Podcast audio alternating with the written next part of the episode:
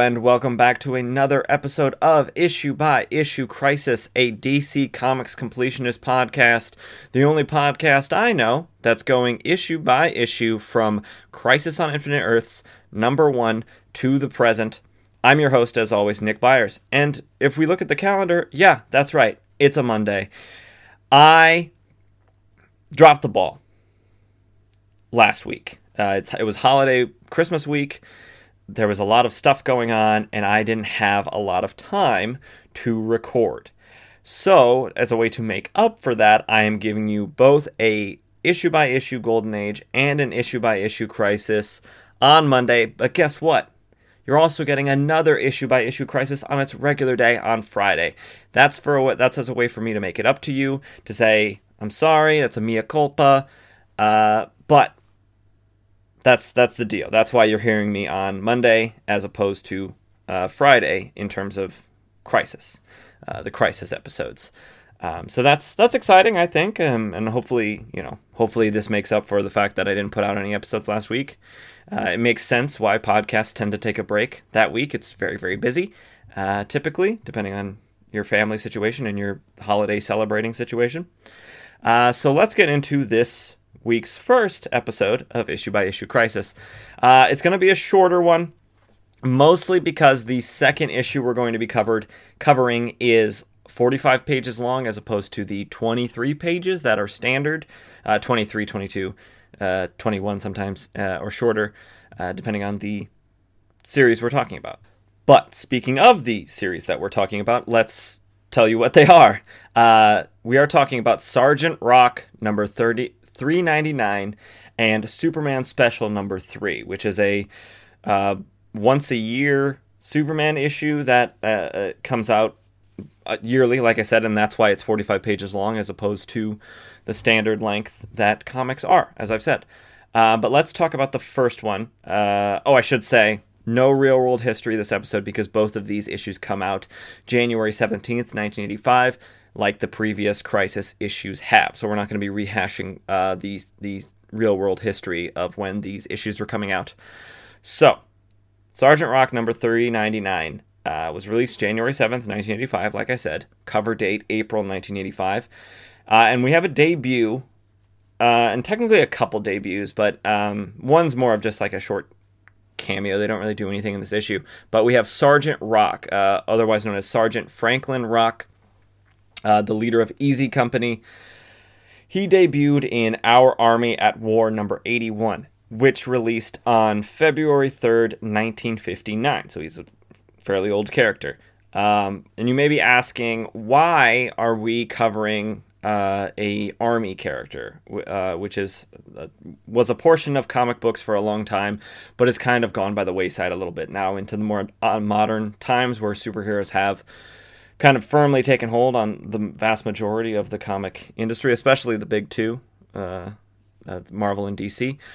The reason we're talking about Sergeant Rock is because he is a, a fairly important person in the DC Comics universe. Uh, you know, he's one of those characters from the war uh, books, the war comics from back in the 19 you know 40s and 50s that has actually had somewhat of a firm standing in the DC universe. He, uh, Sergeant Rock, and Easy Company, they have tie-in issues to Crisis on Infinite Earths. So, uh, at least while they are still around, we're going to cover them just so that when those tie-in or those parts that happen with them involved, we know who they are. You know, so. Uh, this issue was written by Robert Kanigher, uh, penciled by Adrian Gonzales, lettered by Adam Cuppert, Cubbert, not Cuthbert, Cubbert, uh, and colored by Tatjana Wood. Uh, so let's get into it. Uh, it starts. Uh, it starts. The cover, as always, is um, what we're going to start with. It starts at the top. It says Sergeant Rock is dead. So that's that's not a great start because that would mean that this is the last, the first and last time that we're going to be covering Sergeant Rock. So that's sad. Um, uh, on the cover is uh, some a group of dead Nazi soldiers because this is set in World War II. Um, a green cloaked figure. We can't see his face. We can only see his hands.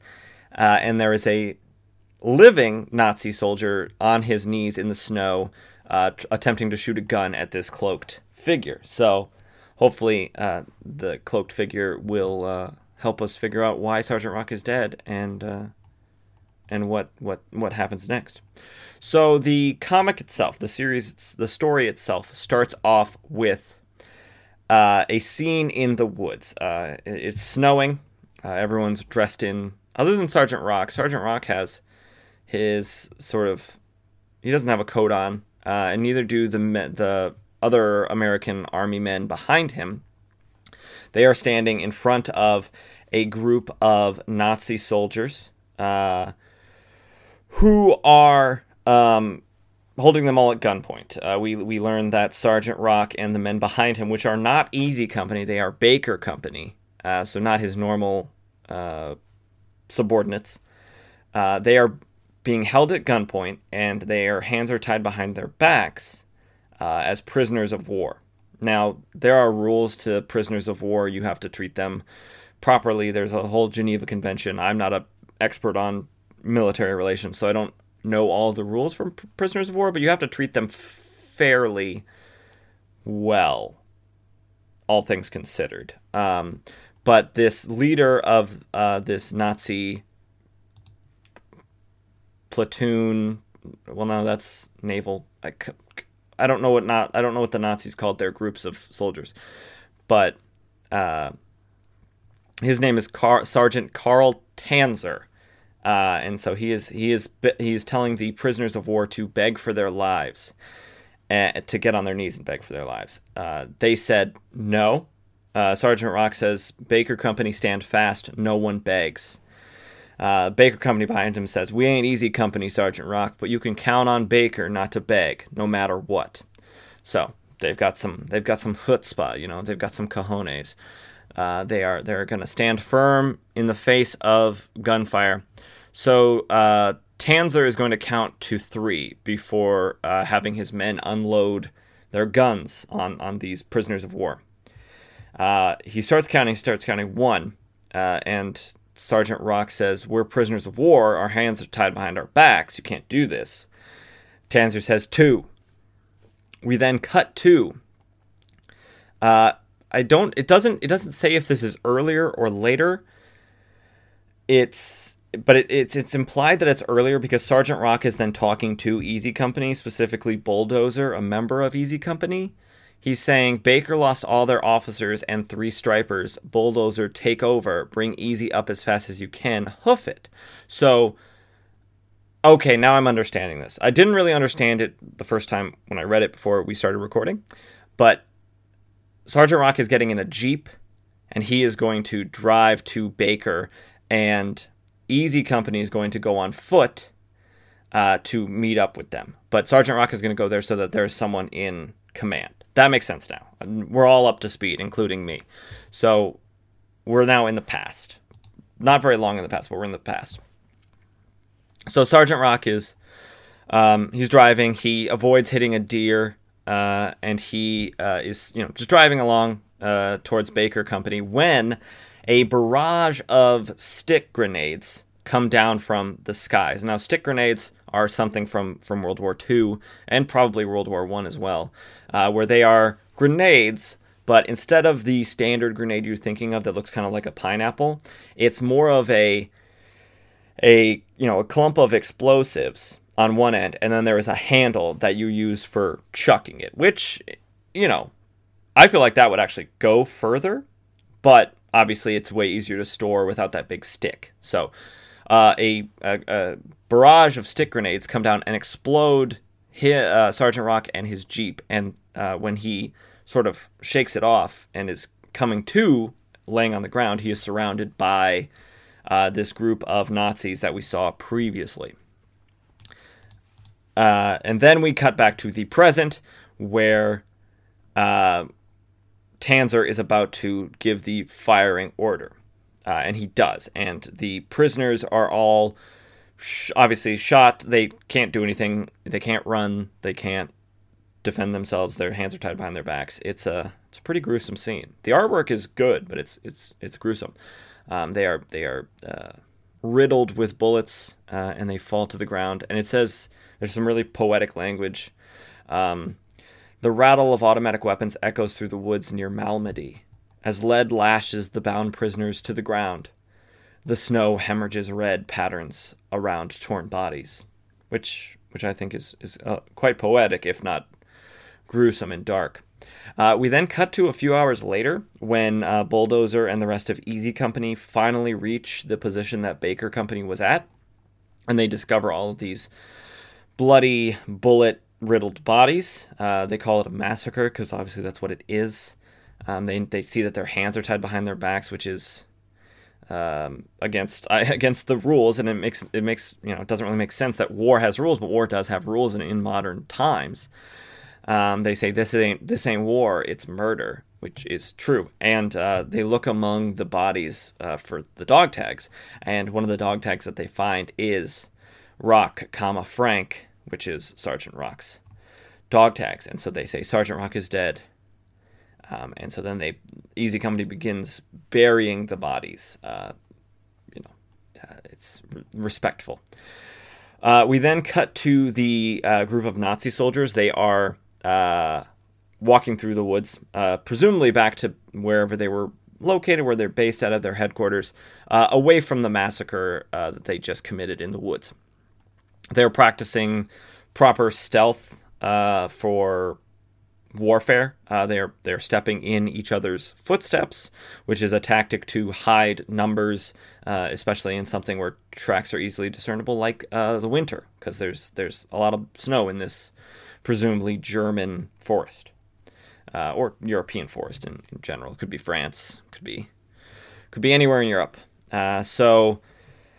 Uh, they are walking in a single file line, and at the rear uh, is is one of one of them. He's you know periodically turning around to check for anyone following them. It's it's proper, you know, taking uh, bringing up the rear uh, sort of behavior. Uh, when out of the darkness, uh, a, the cloaked figure that we saw on the cover comes out, and there's a very there's a very great full page spread of uh, no no words, no text. It's just it's it's all seen in the reflection of an owl's eye. The cloak fi- figure brings this Nazi soldier to the ground, uh, chokes him to death, steals his gun, steals his knife, and steals any of his stick grenades that he has, and leads him or leaves him uh, dead, uh, lying on the on the ground. And it's all just seen in a in the red reflection in this owl that's perched on this tree's eyes. It's very very great art. Um, and then he begins walking in this single file line uh, following the footsteps of this uh, Nazi, you know, group, uh, and just systematically knocking the one in front of him down, killing him, and, and moving on to the next uh, slowly uh, and surely and methodically, and it's it's pretty good. Um, and finally, there's five left. Four. Well, it looks like five in one panel, but then in the next panel, there's only four. So that's just confusing from an art standpoint. But the one who was in the back, or you know, the one, the last one that's in the back, obviously looked behind him, saw that the men behind him were all dead, and he runs up to the front and he's like saying, "Sergeant Tanzer, behind us, dead, all dead, as if struck by a ghost." Sorry if that was a terrible German accent. It kind of got Scottish there at the end. That's my bad. Um, so Sergeant Tanzer says, "Don't be stupid, soldier." We are being followed by someone who has found the dead prisoners. Form a circle. And so they. I'm really sorry for the Germans out there. It's it, it's very Arnold, um, and I, I'm sorry. I don't even know if he's Austrian, isn't he? He's not German. Um, so they form a circle, uh, which is a, a good tactic because then no one's back is to the outside. Everyone's everyone's back is covered, and they say fire at anything that moves. So they stay alert. They stand like that for a while. And when nothing comes out of the woods, they decide to continue moving, but being very, very vigilant and alert for any sound or movement that they hear. So it's they have to be very, very vigilant, very ready. Uh, and then they come to a river, um, and obviously they have to get across this river. But it feels really, really weird for them to f- like ford this river uh, or or walk through this river because like it's the water's up to their shoulders, and it's winter. So like even if they get out, like even if they cross this river, they still have to like walk in the snow and the cold with all wet clothes. It just feels like a recipe for hypothermia or pneumonia or something. Uh, but they do. They begin crossing this river, and one of them gets grabbed by something or someone. Uh, it is the cloaked figure figure we see uh, from underneath the water. He pulls him underwater and stabs him uh, to death with uh, the knife, presumably from one of the other soldiers. Uh, the three remaining Nazis get to the other side of the river, and uh, one looks back and realizes that their fourth comrade is floating in the river dead. So they all take out their stick grenades and throw it into the water, um, which then explodes in a big explosion, uh, three grenades worth of explosion. And they say whatever it was could not survive these explosions, so uh, up the hill hurry. So they begin going up the hill. But out from the water comes that cloaked figure, and he has a gun. If you remember, he took the gun from the first soldier that he killed, and he just lets a barrage of bullets go, and it just uh, brrr, vip, vip, vip. Uh, a lot of good, lot of good onomatopoeias in this one. Bui. I don't know what bui is for a gun sound, but bui. Um. So uh, one, uh, one, the final Nazi Tanzer, he gets away. He dodges bullets, uh, luckily, and and begins running. Um, and he's fleeing. Uh, and we then cut back to Easy Company back in the woods near uh, Malmedy. And they hear someone coming from the woods, or noises, human noises coming from the woods. And they say to, uh, or Bulldozer says to wait for uh, them to get closer. So hold your fire until they get here. They see uh, Sergeant Tanzer come out from the woods and they say it's an SS sergeant. Um, they they can tell that someone's following him because he keeps looking back and he's yelling behind him, "I'll kill you! I'll kill you! Whatever you are, man or devil!" And he's he's shooting you know his bullets back at at them.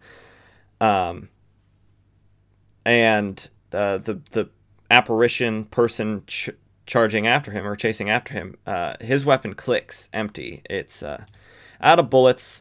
So he runs up to Tanzer and clubs him, uh, basically, uh, I think either to death or just knocks him out. It's not clear. Um, uh, well, so it says in fear and desperation, SS Sergeant Tanzer has fled back to the grisly grave of his mass murder. His brain explodes under splintering steel as he plunges into endless blackness. So I'm gonna assume that the splintering steel is the gun that this apparition is hitting him in the face with. So I'm assuming the endless blackness is probably death, either that or he's knocked out. But then that wouldn't be endless, now would it? Because he'll eventually wake up the hood of the apparition uh, falls back, and we see who it actually is under there. And uh, Easy Company is relieved because it is Sergeant Rock, Sergeant Franklin Rock. He is alive. And they say, "But we found your dog tags." And he's like, "Yeah, I know." And and Bulldozer realizes, "Oh, you planted them so we wouldn't try to find you. You didn't want to risk us being gunned down like Baker Company." And Rock says, with a stern look on his face, he says, Forget it, Bulldozer. It's all over now. Whatever happened here near the woods of Malmedy ain't never gonna be forgotten. And then that's the end. A short little 19 page uh, clandestine action in, in the woods by Sergeant Rock uh, with a little bit of uh, fear, psychological torment, uh, and guerrilla warfare tactics. Uh, pretty good. Pretty good. Uh, I, I, I haven't read very many war stories, war comics, so it could be good, could be bad. I don't know. Could be par for the course uh, in terms of what sort of things happen in, in, a comic book like this. But overall, I think it's it's fine. Uh, I'm not a big World War II guy, but uh, this was this was this was fine in my opinion. So uh, let's move on to Superman Special number three. Uh, we have a couple debuts in this one. Obviously, Release date January 17th, 1985. Cover date of 1985, because as I said, it's a yearly sort of situation. Um, uh, couple debuts, like I said, we have Amazo and his creator, Professor Ivo. They're debuting on the podcast, I should say, not in comic books, because they both debuted in Brave and the Bold number 30 on April 28th, 1960. So they're they've been around for 25 years, uh, almost.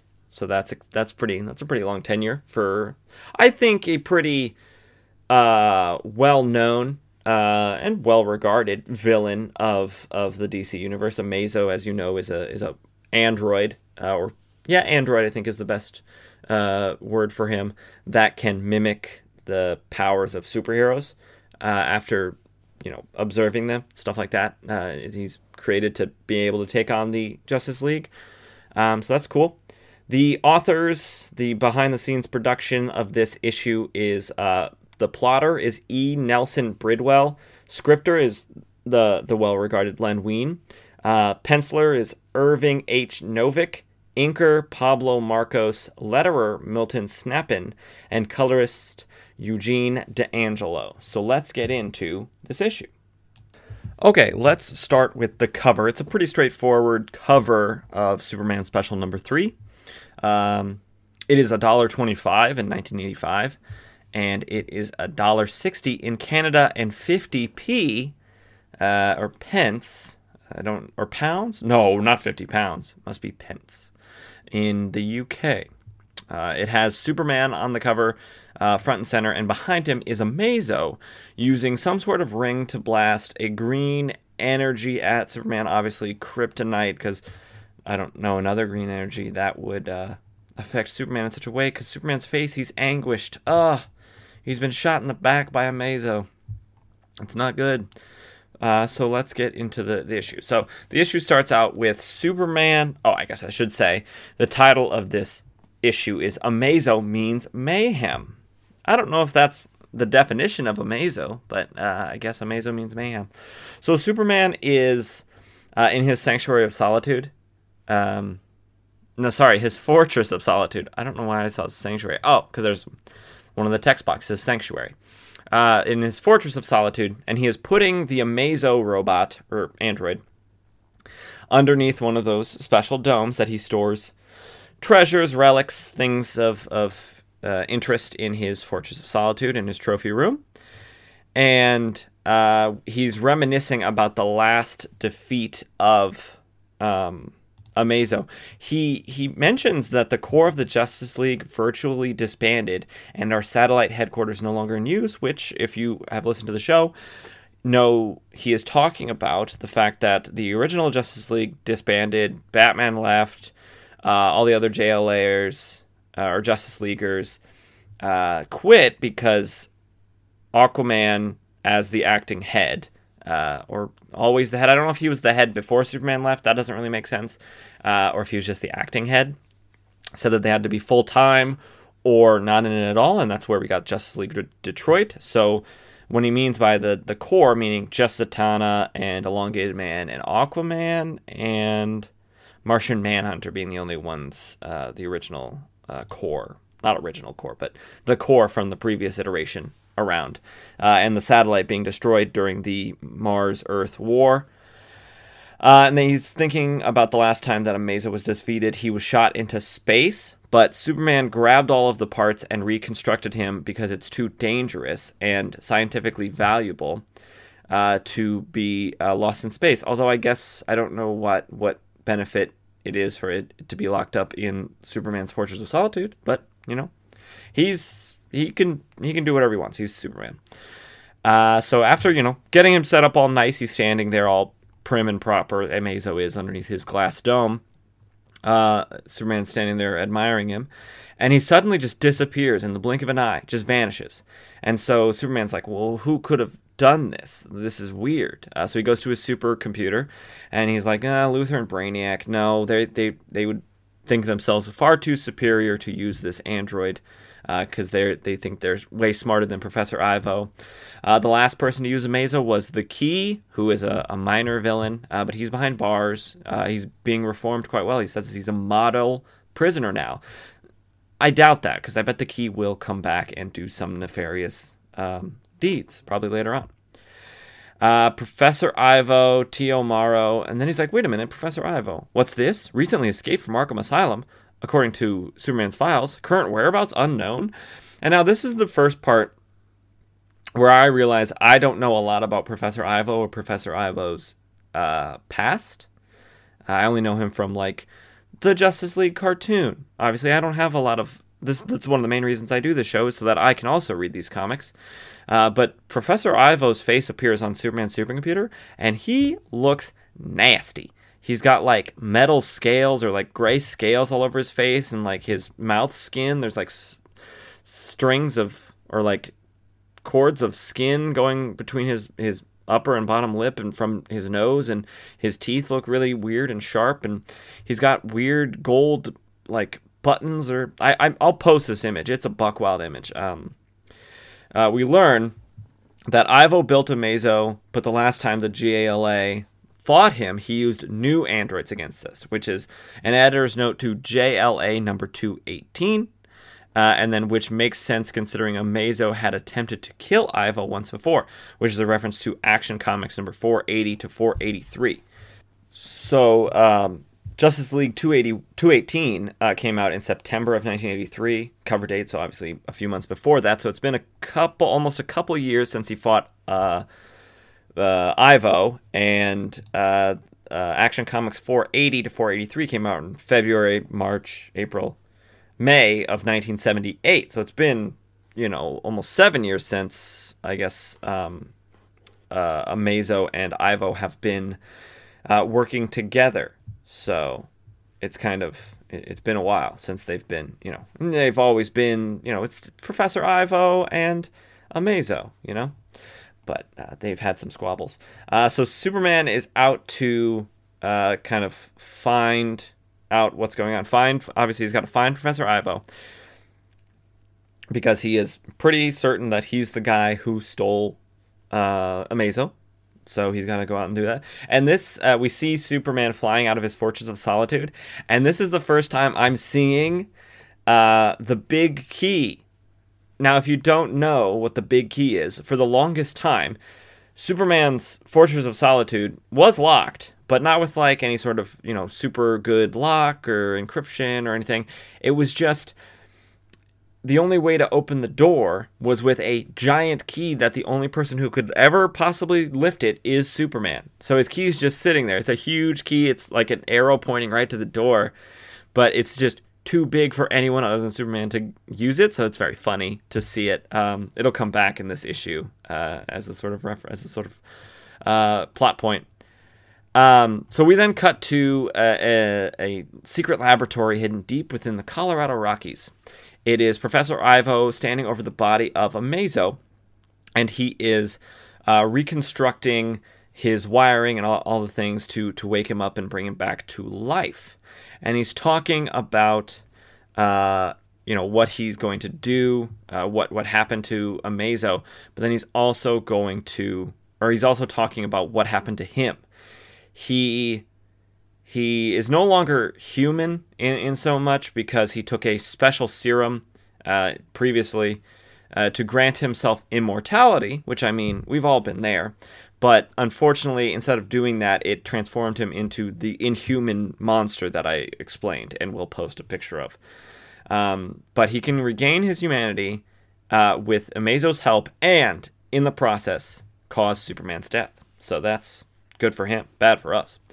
Uh, we cut to Metropolis. Uh, Superman is flying to the WGBS uh, building where he works as Clark Kent because he's got to put in his hours. You know, he's got to he's got to punch that clock. Clark Kent still has a a nine to five, or although he's a he's a uh, he's a television reporter, so probably not a nine to five since his job starts at six. But he has a job still, and he has to go to it. So he changes into Clark Kent, comes out from his favorite uh, closet, it says, his favorite storeroom, um, where he sees Jimmy Olsen talking to uh, the obituary editor Ryan Lowell, who we learn has had uh, previous run ins with Clark Kent and Superman, and some other man. We learn that this other man is Ryan's nephew, his sister's son, who is um, a magician. uh, known as Presto, uh, which is what a what a name, you know, the amazing Presto. Uh, if his name was Preston and he was like called Presto Preston or something, I don't. I, I think that'd be better. But Presto is not a real person name. Um, but uh, Presto is a fan of Clark Kent, uh, and he gives him two tickets to the evening's performance of his magic show. So that's cool. Free tickets. Uh, we then cut back to Professor Ivo's lab. Amazo is waking up, and uh, um, Ivo is going to explain his plan to him. But first, he wants to test out if Amazo still has any of the powers he stole from the Justice League. And I know previously I said that Amazo does it by observing, but uh, I'm learning now, which shows how much I know about Amazo, that he actually steals the powers from the Justice League. So, you know, he so so even after they regained the superpowers he had stolen from them, a certain residue of that power remained in him, and the time has come to test that residue in performance. Uh, so Ivo and Amazo run through the the gamut. Yeah, run the gamut. Is that right? I don't know. Uh, of the Justice League power. So he flies like Superman. He does uh, the whirlwind stuff like Red Tornado. He shrinks like the Atom. He stretches like Elongated Man. He runs fast like the Flash. He uh, creates will constructs, green energy constructs like Green Lantern out of his out of his fake power ring or duplicate power ring, which will come up later, and I have questions about it. And he does that, and he does the Black Canary screen, screen, scream. He telepathically talks to fish like Aquaman, and uh, so he seems to have have some of the power still uh, kind of up inside of him. So that's good. The only person who doesn't have powers of is Firestorm, and I guess presumably Wonder Woman because Wonder Woman didn't come up, but maybe maybe she wasn't around when that was happening. So Ivo explains that his plan is for Amazo to go and capture Superman, bring him back, and put him in Professor Ivo's life siphon machine, which will siphon his life force and put it into Ivo, curing him of his deformity and giving him, you know, life. But he can't use his siphoning powers, Amazo. Amazo can't use his power siphoning abilities. He has to bring Superman back fully powered uh, and to his, you know, full potential. Because otherwise the machine won't work. So Amazo says that he'll do it and and off he flies. Uh, we then cut to the Galaxy uh, Broadcasting Building, where Clark Kent is five minutes early for his on-air uh, reporting at the on the six o'clock news, which is a big deal because apparently Clark is always late, which makes sense because superheroes are always, you know, they've got too many irons in the fire and they're always late. Uh, he sits down next to his co host, uh, Lana Lang. Now, I don't like Lana Lang as a newspaper news person. I think that it makes her too much like a Lois Lane sort of copy, which I understand basically why she was created, but I like her where she's um, a scientist. Like in the New 52, uh, which, as I've said previously, I've, I've been reading through. I've made it to DCU at this point, uh, and I'm, uh, you know, a little ways from Rebirth, but I'm getting closer. Uh, she's uh, she's an engineer, so I like that better. I like her to be more of a not a Lois Lane clone. So, and also in this, she calls, she keeps calling Clark Love, and the way they spell it is L U V, and every time I see it, I'm like, ugh, stop it. Just say like Clark or Honey or Honey Bunches of Oats or Schnookums. Don't say any of those things. Actually, just stop calling him Love uh, with a U. If they if they spelled it L O V E, I'd have less of a problem. It's the L U V that I don't like. So uh, they do their report, uh, but before that, Clark asks Lana if she wants to go to the magic show with him later, and she says, "Like to." I'd love to, and this time they spell love L O V E. So all right. Uh, they do their uh, six o'clock report. They start it. Clark says, "Good evening. I'm good evening. I'm Clark Kent at the Channel Eight news desk with the six o'clock report, and I'm Lana Lang." At the top of the news tonight, uh, Clark picks up his paper. I guess teleprompters were the thing at this time. Uh, he picks up his paper, and on it it says, "Clark Kent, I know your secret. What would you do to keep it a secret?" Bum bum bum. Secret identity. Secret identity. Um, so Clark is taken aback, kind of shaken up about that, but he's able to shake it off, and then for the next 26 minutes is able to do his job like a normal news anchor. And uh, Lana says, "And that's all from us for this evening. This is Lana. This is Lana Lang, and Clark Kent. Hoping your news isn't bad." I, don't know how that's going to finish because what a weird sign off. Hoping your news isn't bad. But uh, at that moment, Amazo crashes through the wall, which is like, wait, is Amazo the one who knows Clark Kent's secret? That feels weird. Um, he comes in he, and he's like, I want Superman and I want him now. And I should say, I haven't mentioned it because the things he said aren't really important, but we're going to get to uh, quite a few pages because, like I said, this is 45. So, quite a few pages where Amazo is talking and his speech bubbles, his, his text is written different than everybody else's. His is so it's it's between every word is a dot, which kind of forces your brain to read it in a sort of halting, jerking sense. So it's like, I want Superman and I want him now. You can't even read it in your head in a smooth way because you come to that dot and you're like, oh, shoot, that's not a word. You move on.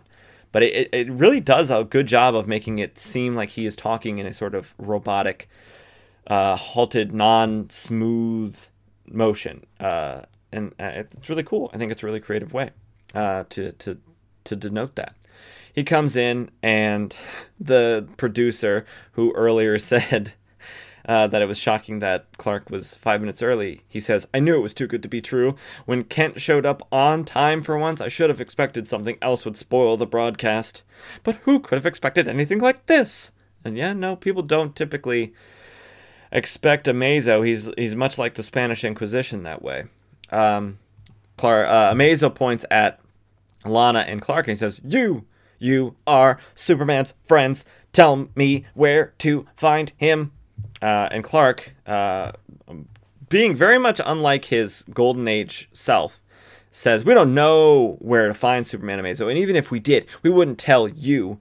And, uh, you know, Amazo grabs him and he's like, I could crush you into powder for defying me. Uh, and and Clark says, "But will you, android? Will you actually commit cold-blooded murder in front of millions of witnesses?" And Amazo's like, "Oh, this is perfect. This is perfect solution to my problem." He's like, "Superman, hear me. You have humiliated me for the final time. I challenge you to meet me over Metropolis tonight at midnight to settle our conflict once and for all." I trust you will be there, unless, of course, you are too frightened. My Amazo voice sounds a lot like a Dalek from Doctor Who. He's like, exterminate, you know? He shouldn't be. I feel like he should be more, a little bit more human like, but still with that sort of, there it is, done. Now all that remains is to wait, you know, until midnight. Um, he says that. And while doing that, he flies through the hole that he created in the wall. And he says, uh, I trust you will, I should say it, I trust you will forgive my sudden entrance and exit, but perhaps I can atone for my overenthusiasm in some small way. Uh, I'm not going to read everything that Amazo says because it takes you know twice as long as reading it like a normal person. But he uses backwards magic from Zatanna uh, to fix the hole in the wall. Uh, Clark sees this and he's like, I'm afraid I know how he fixed this wall, and I don't like it one bit uh, he realizes that he stole the powers of Zatanna last time they fought. And magic is one, other than kryptonite, of Superman's only weaknesses. So that's bad.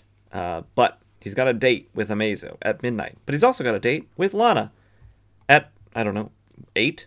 I don't know when this show was supposed to be. Um, so they, you know, they say, well, you know, I'll see you in an hour for the show, or I'll pick you up in an hour for the show.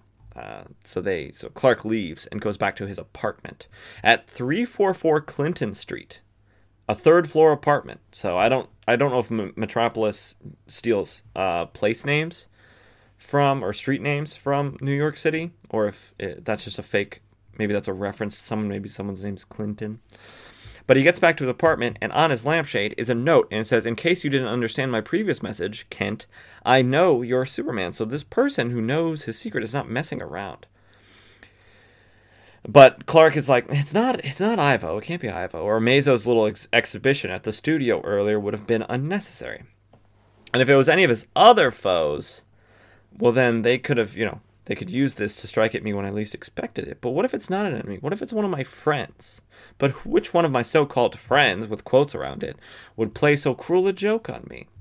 His supervision doesn't reveal any fingerprints or anything like that. So he's like, hmm.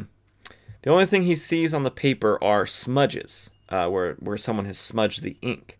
And he's like, where have I seen those smudges before? And he's like, of course. Ryan Lowell's nephew, the amazing Presto. Those passes he gave me for tonight's show were smudged by his gloved hands because he's a magician and a dork and is wearing gloves just randomly in the middle of the day. He's not on stage. You don't need gloves. Nerd. And this is where we learn some information uh, from a previous issue of Action Comics. It's Action Comics number 429, which came out in uh, November 1973, so probably closer to October, September, August, probably July or August of 1973, um, where a sort of weird link between between Ryan Lowell, the obituary editor's uh, word processing machine, which is what they had before computers, uh, personal computers were had word processing programs on them. Uh, it connected with uh, Clark's or Superman's diary uh, like recording machine in the Fortress of Solitude.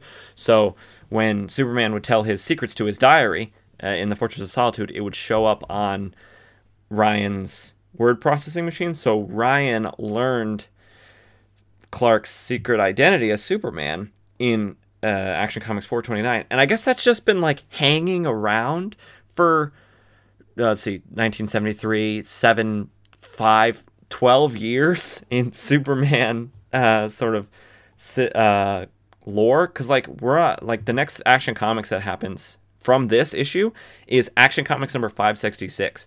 So that's like close to getting close to 150 issues of Action Comics. Uh, like like closer right now closer to 137 issues of Action Comics, and that's just been kind of like hanging around. Ryan Lowell, the obituary editor, knows that Clark Kent is Superman. What? Um, it's weird.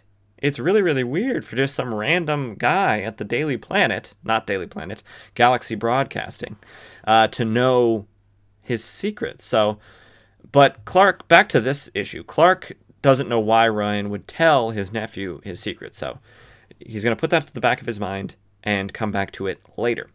Uh, Clark dresses up in his uh, nicest tuxedo. He's got a cummerbund, a red cummerbund with a red uh, bow tie. He looks like he's about to go uh, maybe be a maitre d' at an Italian restaurant or something. Uh, but he's going to go to a magic show at the Orpheum Theater with Lana Lang, who's going to call him Love, L U V, a bunch. They watch the show and at a certain point, uh, Presto comes on and asks for a volunteer Lana, being you know the the bubbly, uh, outgoing uh, extrovert that she is, says, "Oh, choose me, choose me," and she's and Presto says, "Oh, the illustrious Lana Lang, co-anchor of the popular WGBS six o'clock report." And he's like, "Oh, thank you, but I'm afraid I must refuse, for you know, for you see, I know your escort, the equally famous Clark Kent, and I don't want them, them being the audience, to suspect that they're working together. It's a plant. Um, so he asks a different young lady to be his volunteer. And Clark thinks Presto was grinning at me, taunting me, but that in itself proves nothing. All right, sure, Clark. Uh, later, uh, Lana wants to go back to her place for coffee. Wink, wink, wink, wink. Um, but Clark says that, uh, you know, from that struggle with Amazo earlier at the broadcasting building, uh, that he's tired, so he's going to go home to bed and he calls her a cab, and then he heads home to his apartment, uh, presumably to get ready to fight Amazo at midnight. Who knows what time it is? Who knows how long a magic show takes? If it's any longer than an hour, I think maybe I'd want to leave. Although magic is cool. Uh, he gets back to his apartment, and on his mirror is a message that is that is written, "I was here, Superman. Where were you?" And he's like, "What? Another message? Well, that that must rule out Presto as a you know as a suspect because how could he be on stage and writing a message on my mirror? Unless he did it with magic, maybe. Although he's not a real magician, he's not Zatanna. He's a fakey McFakerson. Um, so you know, Clark says, unfortunately, that's a question I'll have to answer later because right now Superman has an appointment to keep. So Superman flies off and he is flying to where the uh, agreed upon uh, place to meet was, uh, made by Amazo. Uh, when suddenly, just as the monotonous peal of a clock tower striking midnight can be faintly heard on the breeze, Amazo appears in front of Superman. And Superman's like, What? Wait a minute, what's happening? That was weird. You got the jump on me. Um, so now I'm going to summarize this fight. There's a lot of back and forth uh, talk between Superman and Amazo, but it's not really important. Uh, it's just them talking and Amazo saying, I'm so much more powerful than you, Superman. And Superman being like, well, why am I so distract- distracted in this fight? So I'm just going to basically ma- mainly summarize the actions that take place uh, uh, in the fight. So there's some back and forth punching. You know, first, first the the the beginnings, the flirtations of the fight, just back and forth punching between Superman and Amazo uh, when Amazo is flying around like Superman. He's coming in for a double punch, a classic Superman flying double punch, when uh, Superman dodges out of the way. And uh, Superman's taunting him. Uh, and he's like, "Oh, pound me into protoplasm, why don't you?" Not very likely. Ha ha. Um, this is the point where Amazo realizes that a one-on-one battle of sheer brute strength will not work. Uh, so he's got to use the other tricks up his sleeve, which, in hindsight, why do you think a, a, a 1v1 brute strength battle against Superman would work? He's much better than you. So it's time for Amazo to whip out some of his other powers. And uh, while he's thinking about this, Superman gets a jump on him, grabs him from behind, and is flying him somewhere, presumably. Um, he just needs a second to switch him off, Superman says, uh, to return him back to the sleep of oblivion that Amazo's always craved. And I guess I didn't know that about Amazo, that he wished for nothing more than death. Uh, which I guess you're a android that has no free will or feelings or anything. I guess you would probably want to die. Um, so, but Amazo uh, does not have free will, so he has to do Ama- uh, Ivo's bidding. So he uses the canary cry to disorient Superman, uh, and then uh, Superman comes back at him with some punches, a bunch of rapid fire punches, uh, but Amazo uses the powers of the elongated man to stretch away, stretch out of the way. Uh, when the limits of the elongation that his body can do kind of fails, and he snaps back and sort of like a slingshot or a um, yeah, slingshot's probably the best. He kind of whips back at Superman and like like knocks him really far away uh, and Amazo then uses the whirlwind powers from Red Tornado to keep him really disoriented and kind of pin him against a mountain. And Superman's like, You think a mountain can hold me? Better think again, chump. Uh, when this is the part I want to uh, pause on, this next thing that happens. Amazo's duplicate power ring that he has, which presumably is Green Lantern, he uses this ring to create a kryptonite beam. And of course, kryptonite is the one element that can destroy Superman. Can Green Lantern make a kryptonite beam? Is that something that's in his wheelhouse? I've never thought so. And so it got me to thinking is this a full on, it just does what Green Lantern can do ring? Or is it a, it can do what Green Lantern can do, but also it's got a section for kryptonite? to kind of give Amazo the upper hand against Superman. So I'm thinking that is because otherwise, Green Lantern, I feel like that would be a story beat way more often than it is. You know, someone gets, you know, you hypnotize Green Lantern into hating Superman, and then he creates a kryptonite beam to kill him. Like, boom. But I just, it feels like this is an Amazo only special function of the ring. So Superman, with his last bit of strength to get away from this beam, kind of dives deeper into the mountain, kind of digging a tunnel to get away from the beam. And Amazo is outside and he's like, wait a minute, I can't weaken him with the kryptonite. He needs to be at full strength. And meanwhile, Clark is kind of hiding in this tunnel to protect himself. And uh, Amazo gets above him. And when Clark comes out to fight again, Amazo comes down from above, grabs him, and uh, kind of gets a hold of him. Superman does a like a looks like maybe a 30 degree turn, which is very sharp, like a wicked sharp turn, uh, and uh, kind of uh, knocks Amazo off of him. Amazo pulls out his duplicate Wonder Woman lasso. So Wonder Woman must have been around, but I guess she's not deemed uh, worthy to steal her powers. He can only duplicate her uh, lasso. I mean, Wonder Woman has super strength, but I guess not more super strength than Superman. So it's kind of a redundancy. But Amazo then uses the lasso to get a hold of Superman. Superman, thinking quickly, spins like a top. Kind of, uh, you know that scene from Conan the Barbarian uh, where uh, Arnold is being held by the legs and kind of being spun around? Kind of like that. That's what's happening. I'll probably post. You know what? I'll post. I'll post side by sides of Amazo being spun around like a um, by Superman with the lasso, and Conan uh, Arnold being spun around from his legs. I think it'll be a nice little sort of side by side.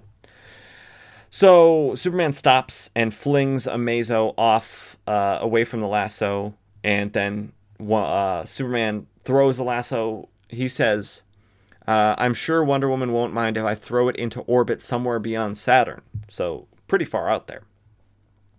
I doubt it will ever come back as a plot point. So that's that's still that's just a fun little like that. Oh yeah, you need a you need a duplicate lasso. One is in orbit around Saturn. Uh, Amazo comes back, flies back, and uses uh, frost breath on Superman, but it's weak. It's a weak frost breath because it's not full strength. Uh, Superman busts out easily, and Superman flies out of the ice and flies at Amazo, uh, Amazo shrinks down using the Atom's powers to uh, avoid it, and then grows back to normal size, and looks around and sees an owl flying around, and then he uses apparently. Apparently, Hawkman gets this ability at some point to communicate with all birds. Seems kind of like he's stealing Aquaman's shtick, but he's apparently able to communicate with birds, and Amazo obviously stole that power uh, at one point in time. So he commands the bird, the owl, to attack Superman. But after he does that, he then uses Zatanna's powers to make the uh, bird grow gigantic. The owl grow huge and gigantic and attack Superman.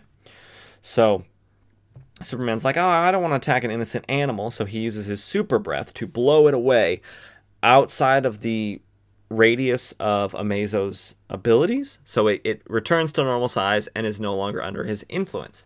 That's good. Amazo then runs away. He flies away, uh, and and Superman gives chase. Amazo dives into the uh, ocean, and Superman follows. And at the bottom of the ocean, Amazo creates a whirlwind using Red Tornado's powers, um, kind of holding Superman in place. But Superman's like, well, I could just go out the side easy peasy. Uh, but before he can, Amazo causes the walls of the whirlpool to become impenetrable using Zatanna's magic. So Superman's like, oh no, I can't break through the sides. But I wonder if he did anything to the mouth of the whirlpool. You know, where the where the big part of the whirlpool is. Like if you think of a tornado, it's really narrow at the bottom and then it tapers out at the top. Uh, so that big opening at the top. And so uh, Superman grabs Amazo and flies them out of the ocean, out of the top. And uh, he says, You know, if you would have uh, secured that mouth, you would have had me. But uh, you're getting sloppy in your old age, Amazo. Which, like, sick dig, dude. He doesn't age, he's an android. Amazo then sees no real uh, choice but to use some more kryptonite to kind of keep Superman back a bit so he can think, so Amazo can think. And this is the point where Superman's like, "Why have I been so distracted by this fight? I, how has he gotten the jump on me this many times? I mean, he, not, he hasn't stolen my powers or anything like that. I should be able to handle him easily." But he's realizing that this person who is trying to find his secret or knows his secret identity is is like spooking him has kind of distracted him so his full attention isn't on this fight. And so it's like hmm. Um this is the point where superman realizes that amazo hasn't stolen his powers which is the obviously the easy way to for amazo to defeat him so he's like hmm this gives me an advantage because he can't steal my powers so I, I, I should be able to to get him now. Uh, now that I've cleared my mind and I now I know I have the upper hand. So he flies at Amazo to get him again, uh, and Amazo stretches his fingers out uh, using the elongated man's powers. Uh, Superman grabs him and spins them around him, tying him up. And Superman's like, "Well, I, you know, uh, all we need now is a do not open till Christmas tag, and we're all set. Ha ha ha. Christmas already happened, Superman. This is coming out in January, you fool. You buffoon. And so Amazo doesn't seem defeated. He doesn't act defeated. And he's got a lot of confidence to him. And that's because he still has his power ring, his Green Lantern power ring. So he uses a uh, construct to make a big fist and punch him in the face. Uh, Superman, that is. And Amazo then thinks, hmm, I only possess a portion of each JLAer's powers. I've only been able to fight the Kryptonian to a draw this far. I need more power, but I can't steal Superman's. What can I do? Ah, oh, yes, yes, there is one place I can go to steal the power I need permanently. And so, this is another thing. I don't know what the limits of Green Lantern's power ring actually are because uh, Amazo uh, starts to flee, and while he does, he shoots the ground, he shoots the earth and stone, and makes these monsters, but they're not like green or anything. They look like they're alive. And so I'm really, really confused about what Green Lantern's power ring can do or what Amazo's power ring can apparently do because it's just, it doesn't make any sense in terms of what I know about Green Lantern. You know, uh, it's weird. Um, so these monsters attack Superman, and Amazo's able to escape. Uh, but he, but Superman knows that he'll be able to find him because Superman can quote, um, count the facets of an insect's eye or hear the falling of a feather from a thousand miles away. So, so he'll be able to find him, no problem. Uh, we then cut to where Amazo is at, and he is at the Fortress of Solitude. He grabs the giant, only Superman can lift it key, because obviously he has the powers of Superman, and puts it in the keyhole and goes inside the fortress. We then cut to Superman arriving, and uh, for the next, there's a text box that says, For the next several minutes, the lofty halls of the Fortress of Solitude echo with the sounds of savage combat, and then at last there is silence.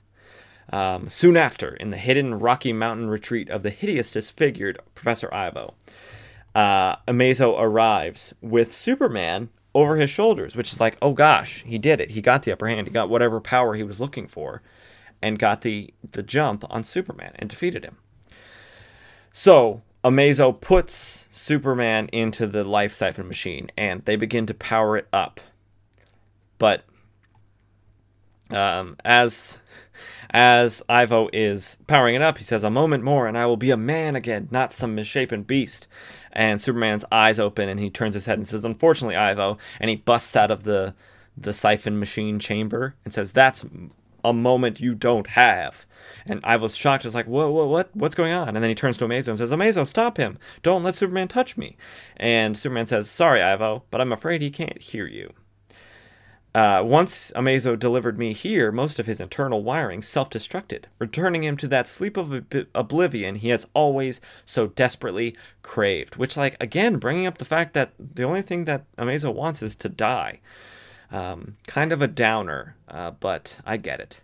We then cut back to uh, what happened in the Fortress of Solitude. Uh, Superman, using his X ray vision, sees that Amazo has grabbed the bottled city of Kandor uh, which, if you don't know, the bottled city of Kandor is a miniaturized city, Kandor, from the planet of Krypton, and is filled with Kryptonians. Uh, it was done that typically, I think, by Brainiac. Brainiac's the person who shrunk it, I think.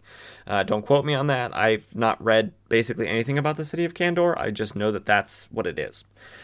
Uh, but Superman gets there, and Amazo thinks that he's absorbed the powers of these, like, thousands of Kryptonians inside this tiny city. So he thinks he should be, like, thousands of times stronger than Superman. So he goes to punch him.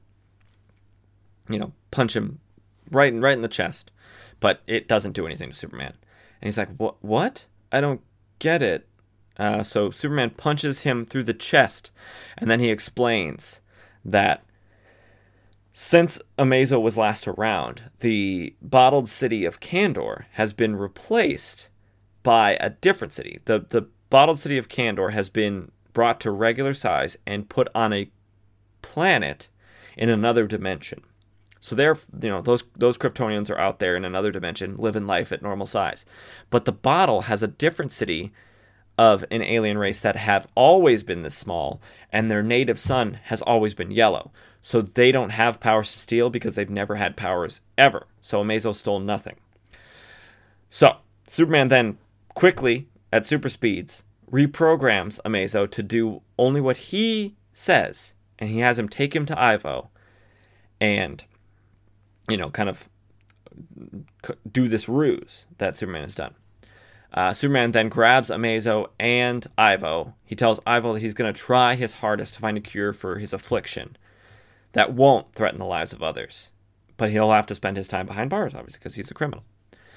We then cut back to the following morning, or we cut to the following morning at the Daily Planet.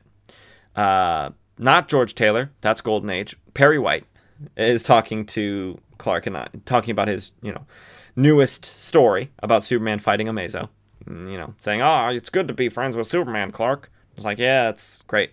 So uh, Clark then goes into his office and he's thinking about the guy who knows his secret identity. And he's thinking and he's thinking and he's thinking. And he's realizing that maybe something was weird about the message on his mirror. And he goes back to his apartment and kind of scans it with his supervision and realizes that it was written on his mirror with a special chemical, an invisible ink, basically, that wouldn't become visible for several hours after ex- being exposed to the air. So now he knows exactly who wrote these messages. So he flies back to WGBS and asks, as Superman, not as Clark, and asks Ryan and Presto if he can talk to them. And uh, Ryan says, Of course, you know, oh, this is my sister's boy, Presto. Um, and Superman's like, yeah, I, I know who he is. We've met, haven't we? Presto. And Presto's like, oh, so you finally found out, huh? And Superman says, it wasn't difficult when I finally thought about it. And he reveals that Presto, while being a stage magician, is also a hypnotist. And then he reveals some of the most buckwild things that this guy has done to his uncle. So, just the other night, he was hypnotizing his uncle to cure his insomnia.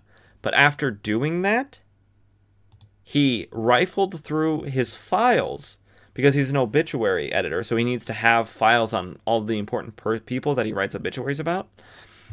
And he's looking through these files, trying to find like dirt or whatever. For whatever reason, he doesn't say why he wants to know the secrets. He just finds them fascinating. And then, while his uncle is still under the effects of this hypnotism, he asks him, What's the biggest secret you have hidden in your files? And Ryan, the obituary editor, pauses and says Superman's secret identity is Clark Kent and then and then Presto's like, well, I just thought it would be kind of it would be fun to mess with you, and it, g- it gave me a real sense of power because I'm a little freak. And uh, Superman's like, well, I don't, I didn't find it fun, and uh, I kind of think you're kind of a dick. Uh, so Superman realizes he can't have his secret identity out there anymore, just some random people knowing it. So then he we're in the point in time with Superman where he has the power to basically do anything. He's basically got God powers. So he uses some sort of eye beam to super hypnotize uh, Ryan and Presto to delete this information from both their conscious minds and their subconscious minds. And then he rifles through Ryan's files to find the copy of the diary that accidentally got printed out of Ryan's word processor all those years ago, all those 137 issues ago, uh, and takes it so that it's no longer in his possession, even though it's written in Kryptonese, um, which I guess Ryan was given the ability to read at some point in time, which is weird. So, uh, and then Superman flies away thinking about, you know, it's good that the you know the secret's not known anymore in case I ever have children who follow in my footsteps, which like wink, wink, nod, nod.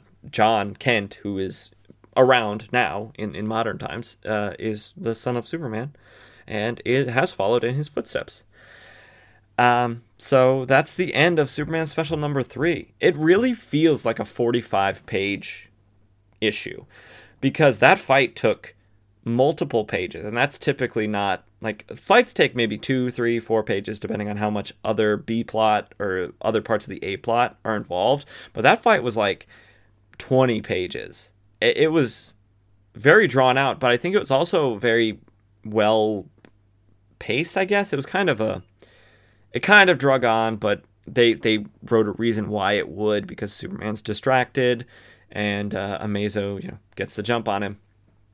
But 45 pages is a lot of pages for a comic book. It makes me realize like it's it's a very short form narrative structure. Like 20 some pages feels like a good amount to get some story out, and maybe sometimes longer. Some stories I can think of that would benefit from maybe a page or two where things didn't need to get, you know, kind of hand waved. Uh, so, so, but I understand why these issues only come up like once a year because they are very long. And I bet editorially and writing and drawing and all that kind of stuff takes a lot of work. So I, I really appreciate that. But uh, that is going to do it for this week's first episode, like I said, of Issue by Issue Crisis. I will see you all next, not next, this Friday. Uh, with another crisis where we'll be talking about other. I mean, we got another Superman issue. Action Comics number 566 comes up. Uh, but as always, hit us up on social Instagram, threads, Twitter. They're all in the show notes. Um, like I said in the, the Golden Age episode, way more active on Instagram just because the visual medium is the is what fits best to this sort of thing. Uh, so way more active on Instagram. I try to be good on Twitter and and, and threads, but sometimes I just forget. Uh, but uh, also, if you didn't listen to the Golden Age episode, I put out a you know New Year's resolution, Christmas gift sort of situation for you all, and to to do your hardest to go out and review and rate the the podcast on iTunes and Spotify and wherever you, you do that because it really does help the show. And it would it, it makes me feel nice that you like the show. Uh, and even if you have some critiques of the show, I, I think I would like those as well because I want the show to be as good as possible because I don't want to put out a shoddy product and I don't want to force you guys to listen to a shoddy product. So, so yeah. Uh, but until next time, until Friday, uh, I will I will see you all around. I've as always Nick Byers. See you later.